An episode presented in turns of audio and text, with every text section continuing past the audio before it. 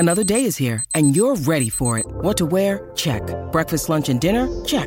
Planning for what's next and how to save for it? That's where Bank of America can help. For your financial to-dos, Bank of America has experts ready to help get you closer to your goals. Get started at one of our local financial centers or twenty-four seven in our mobile banking app. Find a location near you at bankofamerica.com slash talk to us. What would you like the power to do? Mobile banking requires downloading the app and is only available for select devices. Message and data rates may apply. Bank of America N A, member F D I C. When you need mealtime inspiration, it's worth shopping Kroger, where you'll find over thirty thousand mouthwatering choices that excite your inner foodie. And no matter what tasty choice you make, you'll enjoy our everyday low prices, plus extra ways to save, like digital coupons worth over six hundred dollars each week. You can also save up to one dollar off per gallon at the pump with fuel points. More savings and more inspiring flavors make shopping Kroger worth it every time. Kroger, fresh for everyone. Fuel restrictions apply.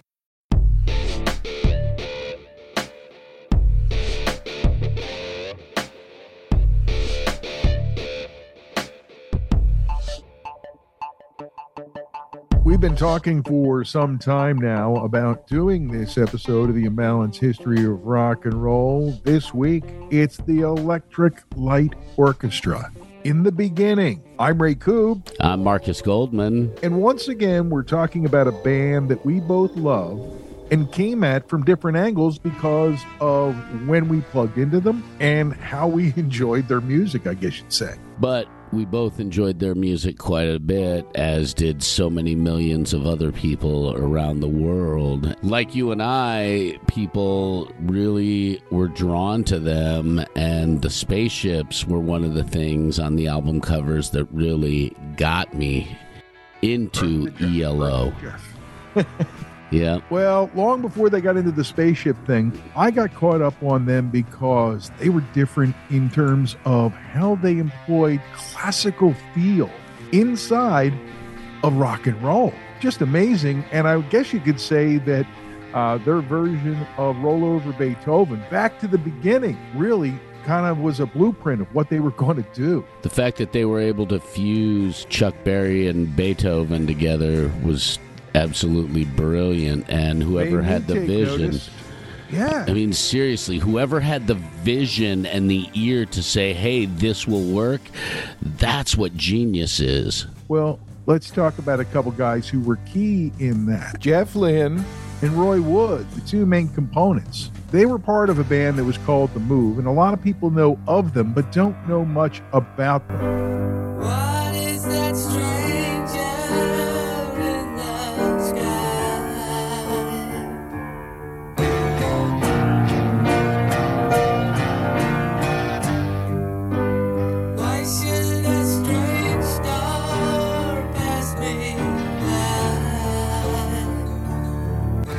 First, let's talk a little bit about Jeff. Jeff Lynne is a Birmingham lad and really started uh, getting into music when he had heard the Beatles. Like most kids in Britain at that time, they got really, really fired up about the Beatles. He was born on December thirtieth, and that is the same date, but not the same year his hero was born, and his hero is Del Shannon. He loved Del Shannon songs as a child, and because his sisters worshipped Elvis, he was like, I have to have a hero, a musical icon too, but I don't want to have the same one as my sisters.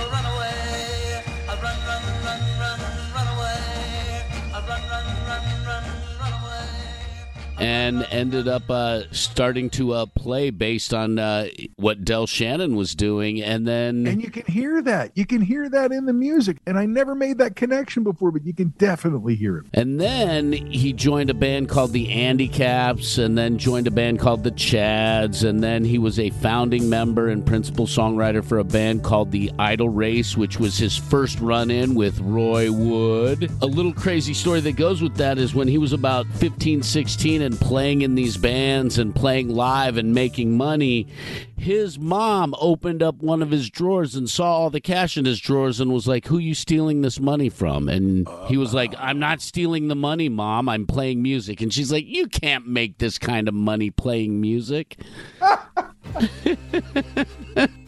You know, Mom, you can. Well, you mentioned Roy Wood. He also born in Birmingham. It's worth noting that E L O was the latest band when they came along from Birmingham. There was a long line of bands from Birmingham through the ages, and they were one of the ones that continued to make people go, "Oh, they're from Birmingham." Roy was also in other bands before he met up with Jeff. His first band, the Falcons, early sixties till nineteen sixty-three, and then he became a member of Jerry Levine and the Avengers. Ooh, the Avengers, that was a popular name probably then, right?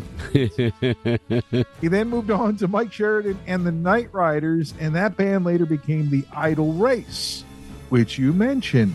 So that's where the connection is made, and he was an art student, not surprisingly, at Moseley Art College, and he was expelled. And I got a feeling our friend Annie Haslam told him he was a nutcase uh, when she was with him, and he's probably a nutcase then and still a nutcase today. The great Roy Wood, in tandem with the great Jeff Lynne, what they are about to do by forming this band, The Move. Oh, man. And when I found out there was something before E L O, I had to go back and listen to it. It's raw. It's not what they were going to become. It wasn't polished at all. It was just them having an idea. And inside an era where all the youth were growing their hair, they were the long hairs, the serious musicians, invested in classic and rock and roll. And we already understand why in this episode of the Imbalanced Podcast, because they came from rock and roll and then they got real invested in the classical side of things. And they laid the groundwork for what would be a rock and roll Hall of Fame band in the beginning, the focus of this episode of the Imbalanced History of Rock and Roll. Well, at least the first part, right? Yeah. Well, in the beginning, The Move formed in December of sixty-five, and they were the basis for what would become Electric Light Orchestra. They caught the attention of the Moody Blues manager, Tony Secunda, and he offered to manage them. That's where Bev Bevan comes in to join the new group, along with Carl Wayne. Now, getting in with Tony for the Moody Blues, that got him a weekly residence at the Marquee, and that's where they started to get everybody's attention, right? You play the Marquee at that time, and people were going to hear you, and they were going to hear about you. And that included Denny Cordell, who's come up on the podcast before, an independent record producer. Shelter Records, right? Yep. And that usually leads around to the beginning of recording, and that's what starts to happen. The Move starts to make records. And I didn't realize that they made like four albums. I always knew they had a couple records, but not like that. Yeah, I thought they were one of those one or two album bands and then evolved into Electric Light Orchestra. I did not realize that they had four. And the fourth record they were recording the same time that they recorded the very first E L O record. So they were like double dipping. And what they learned from that first Move album through to the beginning of E L O kind of like seasoned them for the studio. It gave them experience in understanding how to make things work in there, didn't it? It did, and it really gave them a chance to expand the classical influence into the rock and roll sound that they were looking for. It's a lesson too late for the learning, yeah. Made of sand. Oh, it's made of sand. In the wing of an eye, my soul keeps on turning. And I think that's more what they were doing with Electric Light Orchestra versus uh, The Move. You know, you hear the difference in the music when you listen to The Move versus you li- listening to those first two E L O records. Hello, Pantheon Podcast listeners. Christian Swain here to tell you more about my experience with Raycon earbuds. Our family now has three pairs of Raycon earbuds around the house, and my wife just grabbed a pair of the Headphone Pros to replace some headphones from a company that was double the price. And yes, she loves them. Now, if you haven't pulled the trigger on a pair of Raycons, or even if you have but you're in the market for another pair because they're just that good, well, now is the time to check them out, because they just launched their upgraded model of the best-selling everyday earbuds. With Raycon's upgraded everyday earbuds, now you also get active noise cancellation, ergonomic design, and multi-point connectivity that lets you pair with two devices at once, new quick charge function, three customizable sound styles, plus awareness mode, available in a variety of vibrant new colors to complement any and all skin tones. I even have a pair of earbuds in a cool green color. I have tried just about every earbud known to humankind, and these Raycons are fantastic. Seriously, if you've been wanting to check out Raycons, there truly is no better time. You're going to ask yourself why you didn't check them out sooner, and Raycon offers a thirty-day happiness guarantee. So what are you waiting for? Go to buyraycon.com slash Pantheon today to get twenty percent off your Raycon order, plus free shipping. That's right, you'll get twenty percent off and free shipping at buyraycon.com slash Pantheon. buyraycon.com slash Pantheon. Hey folks, Stefan Shirazi and Renee Richardson here from the Metallica Report. And we are proud members of the Pantheon podcast family, where the best of music and podcasts unite. We've got something pretty cool for you. We're giving away an exclusive Metallica merch package worth over two hundred fifty dollars. That's a whole lot of Scary Guys, Skulls, M seventy-two, and other sought-after Metallica swag. And we've made it easy for you to win. Follow and share the Metallica Report, and you're in the game. Go to pantheonpodcast.com slash Metallica, enter your email, and hit that button to be entered to win. And just like that, you're eligible for our monthly exclusive Metallica merch package. And guess what, rockers? You can enter every month, so just do it. And while we love our global brothers and sisters, the lawyers won't let us ship outside the U S. Stark differences. The funny thing is, they're both produced by Roy Wood and Jeff Lynne at around the same time, and it's all about the focus, the way that they're focusing their energy on one project versus the other. Electric Light Orchestra starts to take on its own life.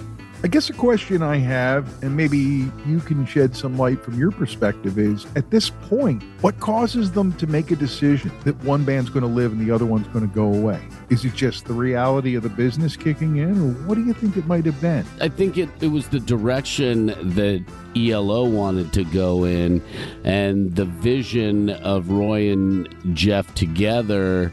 I think initially they had the same idea, but at the end it came down to how they were going to execute that vision, and I think that's where the differences appeared. But I think right. that they felt that they couldn't take The Move into the direction they wanted to and had to do something completely new.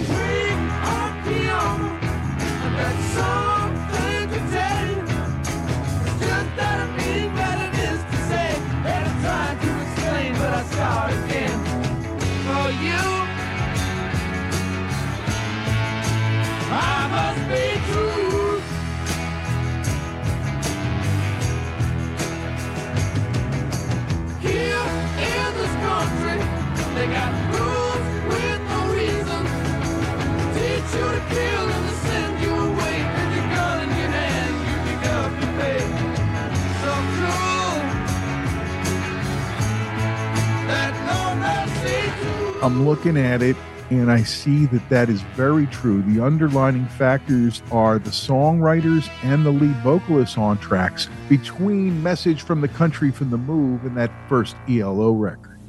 Very clear what changed. But most people hadn't yet heard of this new thing, this Electric Light Orchestra yet, Marcus. They were too new. And they were more of a studio or a garage band. They were practicing and practicing and practicing before they played live. And they did their first live show and really captured the audiences. But it took them a while to get, I think, comfortable mixing the classical and the rock and roll sound and being able to be comfortable capturing it or playing it live in a way that the audience will be able to relate to it or feel it. Think of the first album as laying out the ground rules. And then the second record, which is just called E L O two. That's where we got the initials from, kids. That's the one where the spark hits. That's where you get Rollover Beethoven done classical style, right? Yep. And for the F M radio dudes, Guayama. This song, eleven plus minutes. It's a definite bathroom break song in the middle of the night. Definitely in the old days of rock and roll. And one of my favorite songs they ever did. So they're starting to build a profile, Marcus. They truly are. Yeah. And as they head to the third album, which they cheekily call On the Third Day. Now, over the first two albums of Electric Light Orchestra, you see that Roy Wood begins to have less of a role in the band. He's more of a bass player, and they bring in other people on the strings. Mike Edwards and Mick Kaminsky, who'd be in the fold for a long time, right? Yeah. They had uh, Colin Walker for the second album, the cellist, Wilfred Gibson on violin, Richard Tandy played keyboards, also bassist. That's where Rich Tandy starts coming in. Yep. And he, if you look at the chart of membership, he and Jeff Lynne are the two longest-running members of the Electric Light Orchestra. Also, yep. also on the third day, a kid named Mark Bowen playing some guitar on Mama Bell. How wild is that? Yes, the streams are crossing. Don't cross the streams, Ray. But that's where the band starts to take off, too.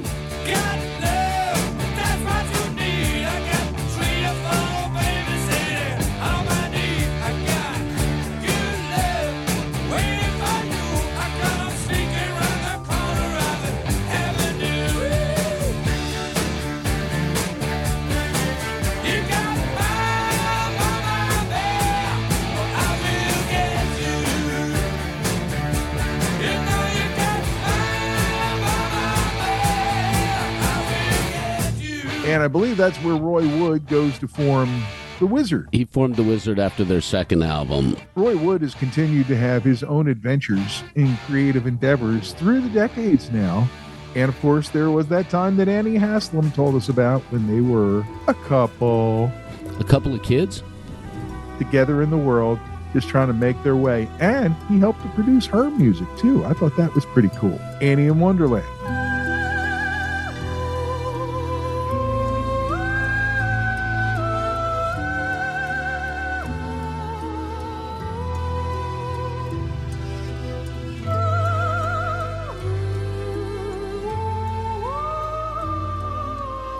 But his days as a partner with Jeff Lynne were gone for good.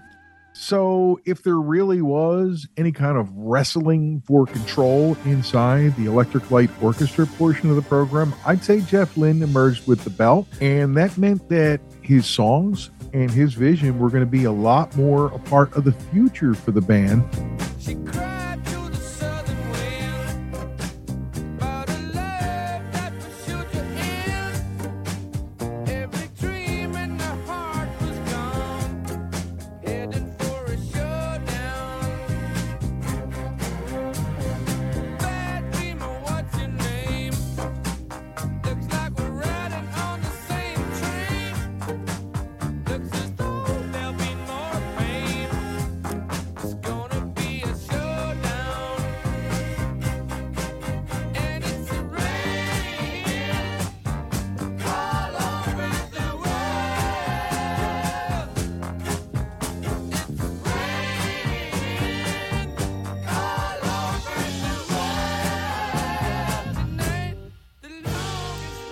And the lineup begins to get solidified.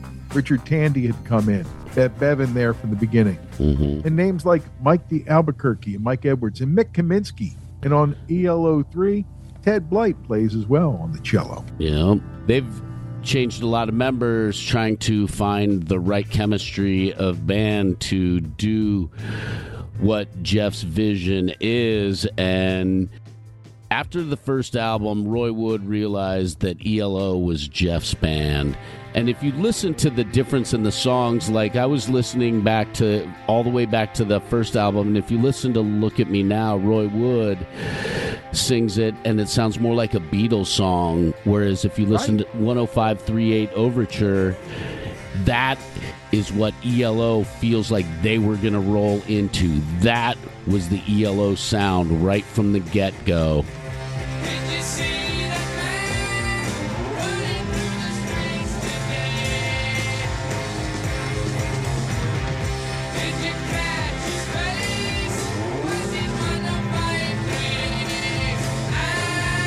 And I feel like Jeff was a better songwriter overall. You hear the difference in their songs. While both are excellent songwriters, I feel like Jeff's a little bit better of a songwriter.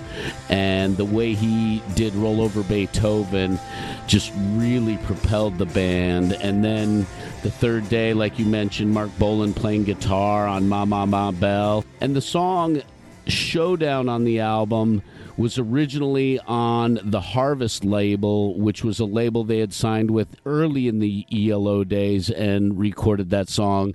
So Harvest had the rights to it, and originally they were going to release it as a single, but instead were able to put it on the album. And I think that song also shows what we were going to get from E L O in the albums ahead.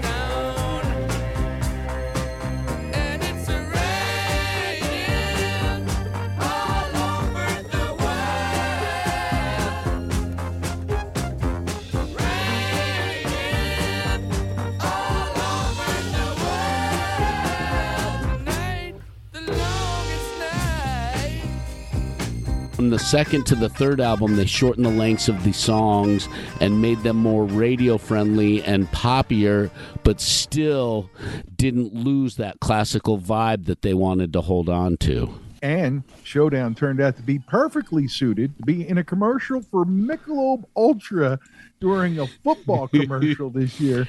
I'm listening to it, and I go, what? It's Jeff Lynne and E L O working for Showdown. I couldn't believe when I heard that. I was like, okay, everything's coming full circle with people using songs and commercials and all, but that's a long way coming, right? I know, and I cannot believe that Jeff let him use that song in a commercial, because he's always been very protective about using his music the right way. He never really was into that over-decadent seventies rock and roll lifestyle. The thing is, these days, it's all about who owns the masters and the publishing and the rights.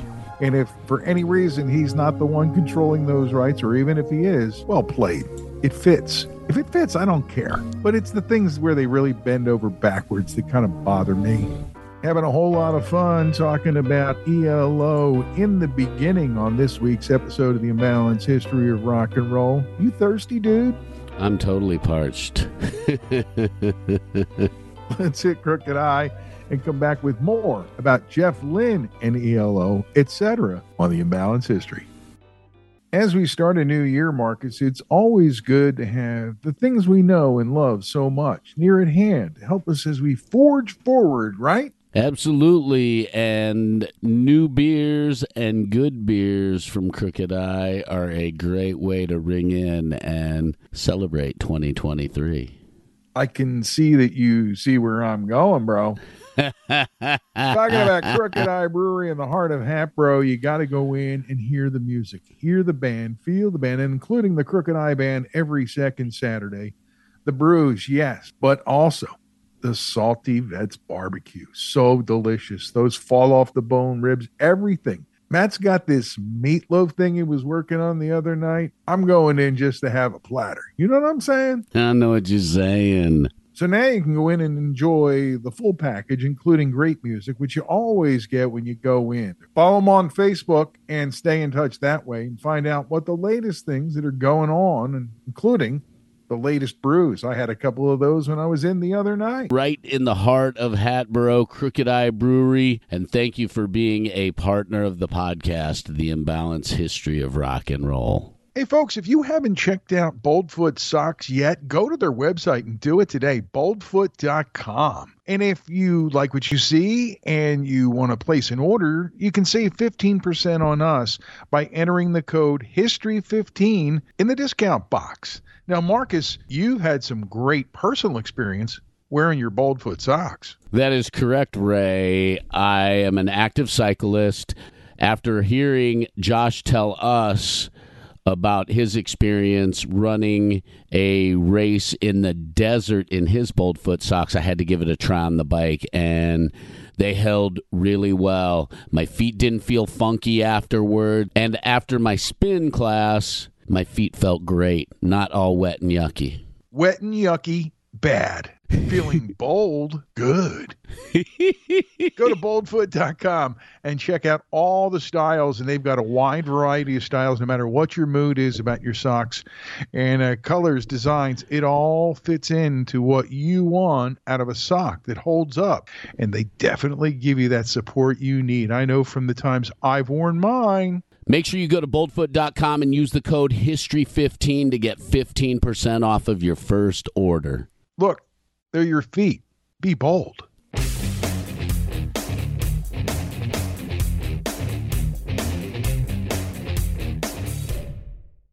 Back for the second half, talking about Electric Light Orchestra. In the beginning,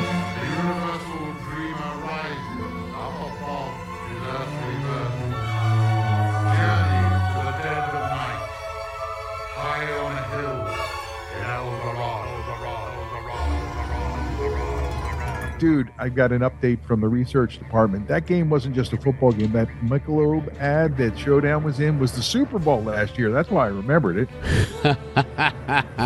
You ever notice, though, that commercials that were in the Super Bowl, sometimes they don't run for a long time, like they run the Super Bowl and a few weeks after. But ten years later, you can hear one of those commercials or see them, and you're like, oh, I remember that. Yeah, totally. So cool. Anyway, that's how our brains work, and that's why we are the Imbalanced History of Rock and Roll. Ray Koob and Marcus Goldman together, as always. When we took the break, we were talking about E L O, and it was still the early days, and right around this time is when I discovered them. They were part of the soundtrack of my high school years, and it was the release of the next album that kind of cemented that. Talking about nineteen seventy-four's El Dorado.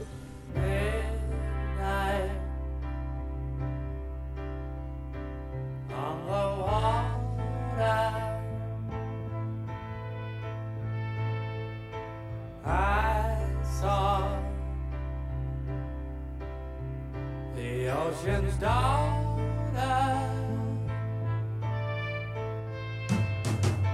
walking on the way she came, staring as she called my name, and I can't get it out of my head. No, I can't.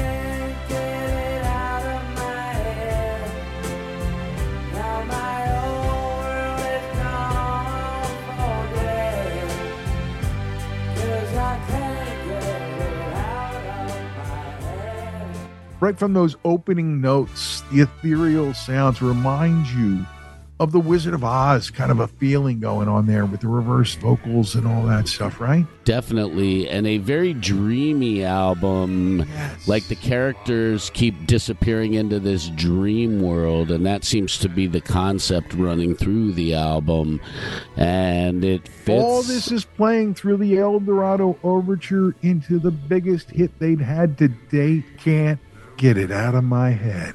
So good. I remember this song coming out of the radio and being struck by the beauty of it. Can't get it out of my head. Just captured me right from the get-go.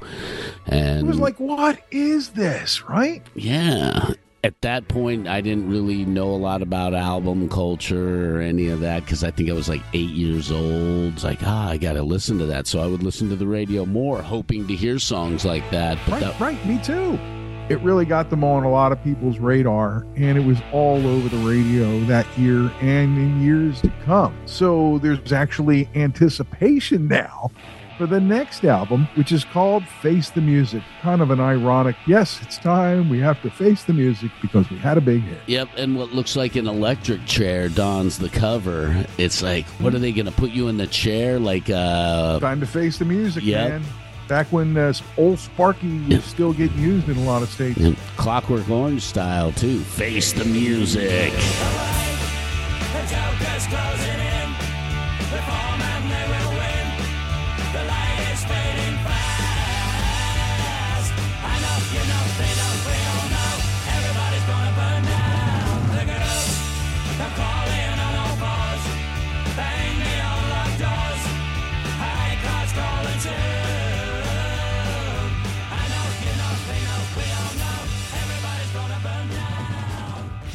And you got to understand, this album was released right before the beginning of my senior year. So all the songs, all the nuances, all the deep tracks were all part of every party you went to.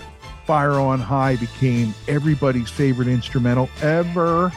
Evil Woman took over top forty. They got on top forty-two albums in a row. What the hell's going on out there?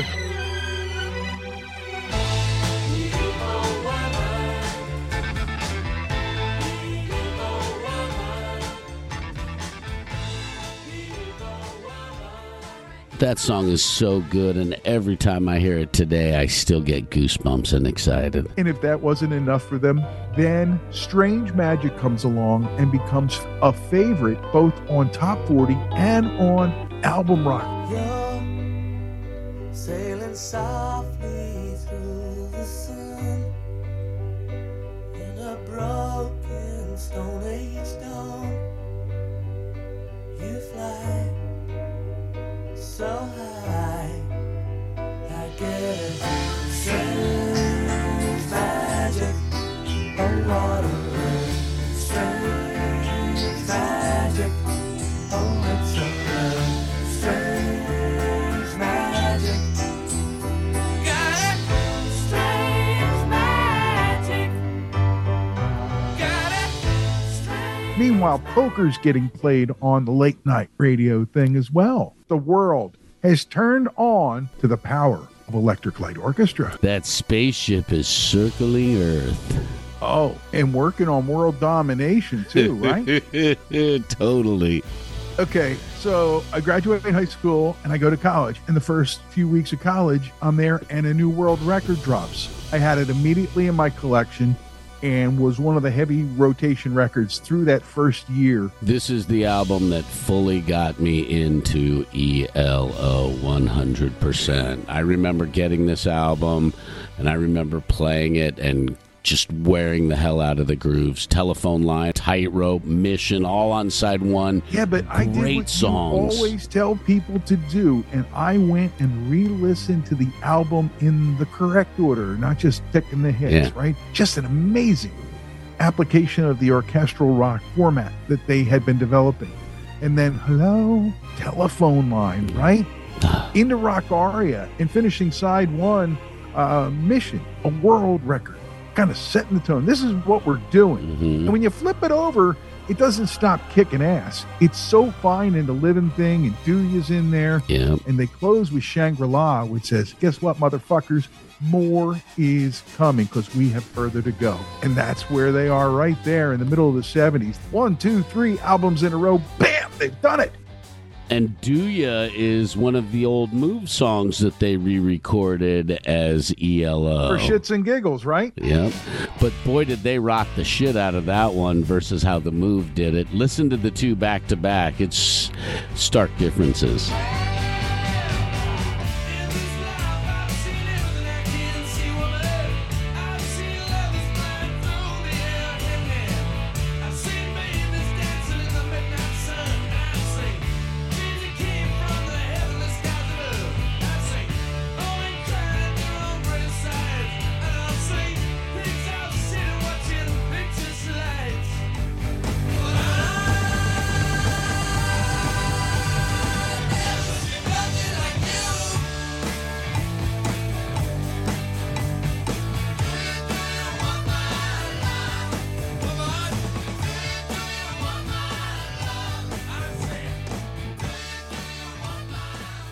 So somewhere in that period of time, the spaceships stop circling the Earth and they land out of the blue, kind of. And take over arenas all over the world, stadiums all over the world. Take over the world, basically, in nineteen seventy-seven, eight, and uh, well, think about the songs. A double album, it's massive. And the songs are, again, part of current culture as well, like Mister Blue Sky. You'll hear that pop up in places all the time or in movies. Yeah.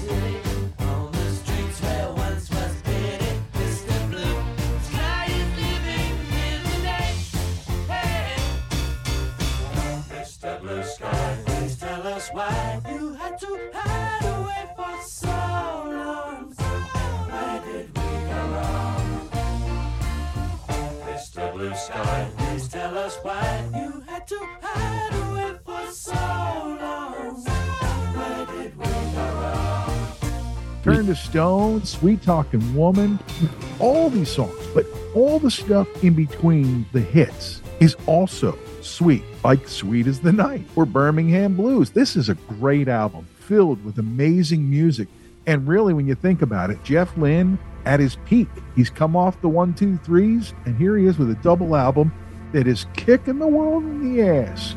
Standing in the Rain, still one of my favorites from that album. Summer and Lightning and Mister Blue Sky, all right there on side three. Just a power pack of a side. And there seriously is not a bad song on this double album. Listen to it all the way through as we have talked about it. It takes time, but do it. It is worth it. It is an album that I listened to regularly throughout the late seventies and early eighties.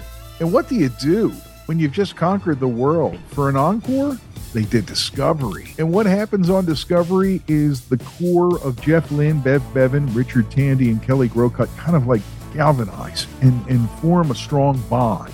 And they have their biggest hit, I think.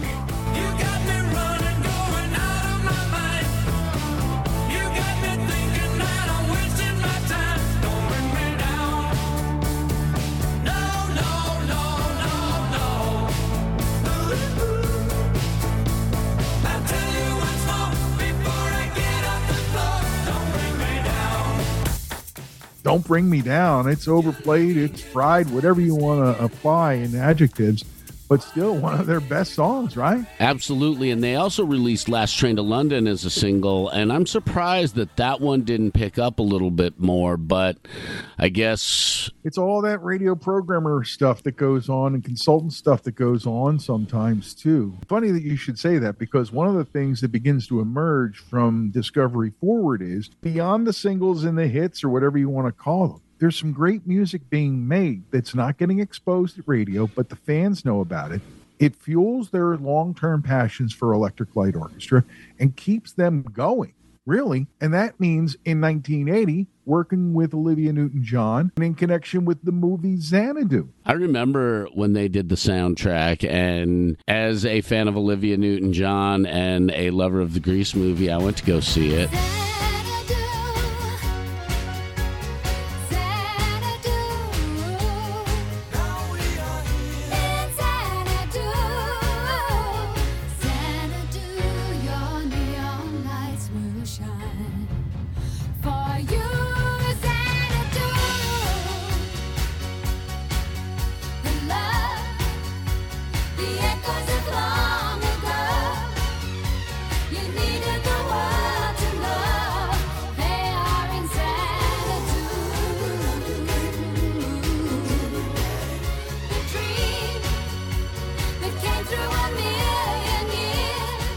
It definitely wasn't my cup of tea as far as movies go, but the music was really, really good. By this point, by the way, they're on Jet Records, the same record label as Ozzy Osbourne. If you're at the head of the, the food chain there, you're thinking back then, man, I've got two of the hottest bands in the world right now. Don Arden had a lot of power back then. July nineteen eighty-one, they released Time. It's their ninth album already. They've been kicking them out, man, including a double. It's the same lineup. It doesn't really click, doesn't create hits, and neither does the next album, nineteen eighty-three, Secret Messages. It's kind of an indicator that maybe the winds of change are blowing in a different direction than they're going. Do you remember in the eighties when people were freaking out about backmasking and all of that? Because Jeff Lynne did some backmasking on this album, and the religious Always. right, and all of that. Backmasking motherfucker from forever, man. Hey, let me ask you something. Do you remember that quote you were talking about about the spaceship? I don't remember exactly who said it or the exact verbiage, but it's basically this. E L O was as good as the Beatles except for all the fucking spaceships. Wow. Well, they get away from the spaceships, at least for a while there in eighty-three and eighty-six uh, with the covers of um, Secret Messages and Balance of Power. But also, the power's kind of gone out. The song Calling America is good. There's some other songs that are good. There's a lot of music that fans are digging, but it's not connecting out there. No. And they recorded part of that album at Compass Point Studios in Nassau, Bahamas. So the bottom line is that's the last you're going to hear from Electric Light Orchestra for a long time, fifteen years before they release their next album, two thousand one's Zoom. The cold veranda in the dark is gone, down to the middleman.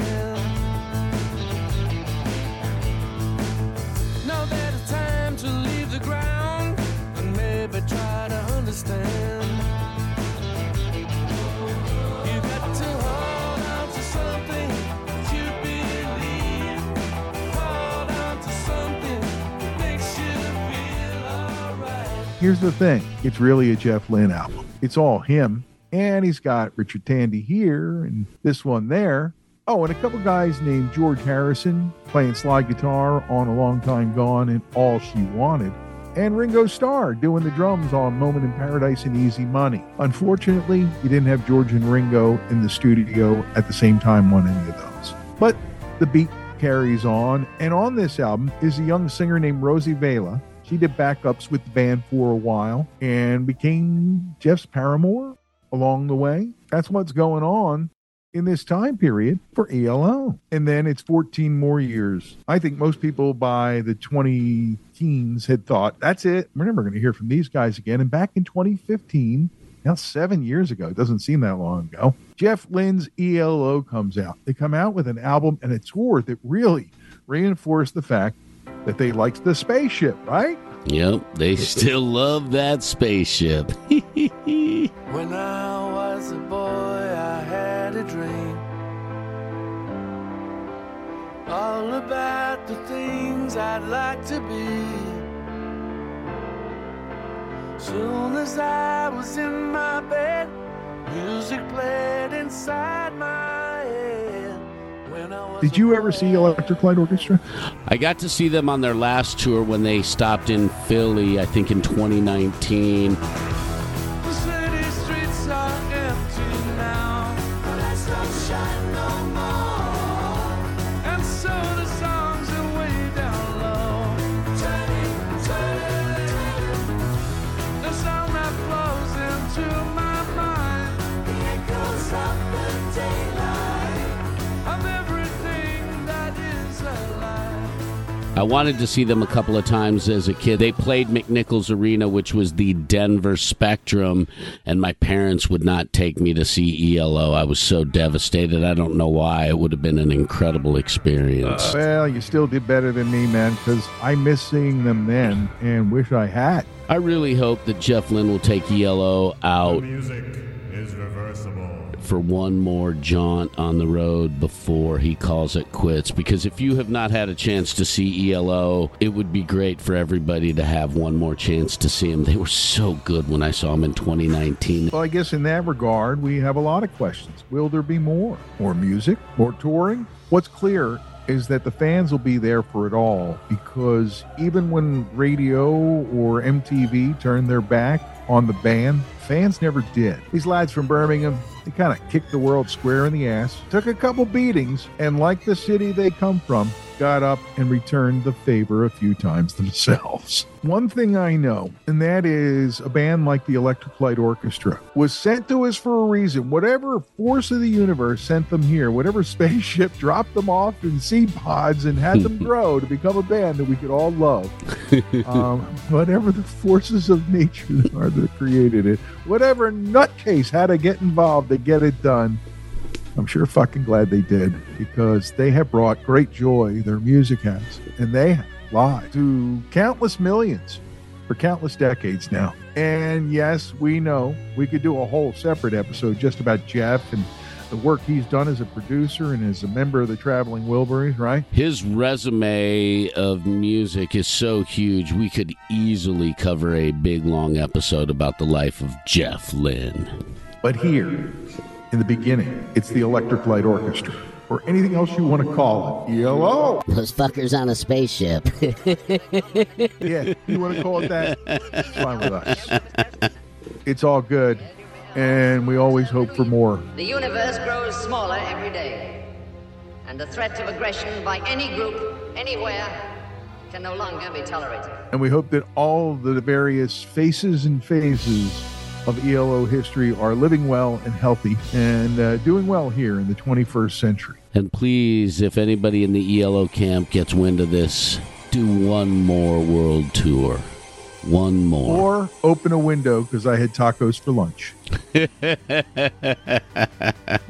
Till the next time that we get together and talk about some of the greatest music ever made that we all love, or some of us do. It varies from episode to episode, you know. And it's purely subjective. That's why we love doing it. Thanks to our sponsors, and uh, don't forget to be in touch through our email, imbalanced history at gmail dot com, through our website, or on our social media platforms, and don't forget to call your mother. Till the next episode here in the Dark Doc Studios, I'm Ray Koob. I'm Marcus Goldman. This is the Imbalanced History of Rock and Roll.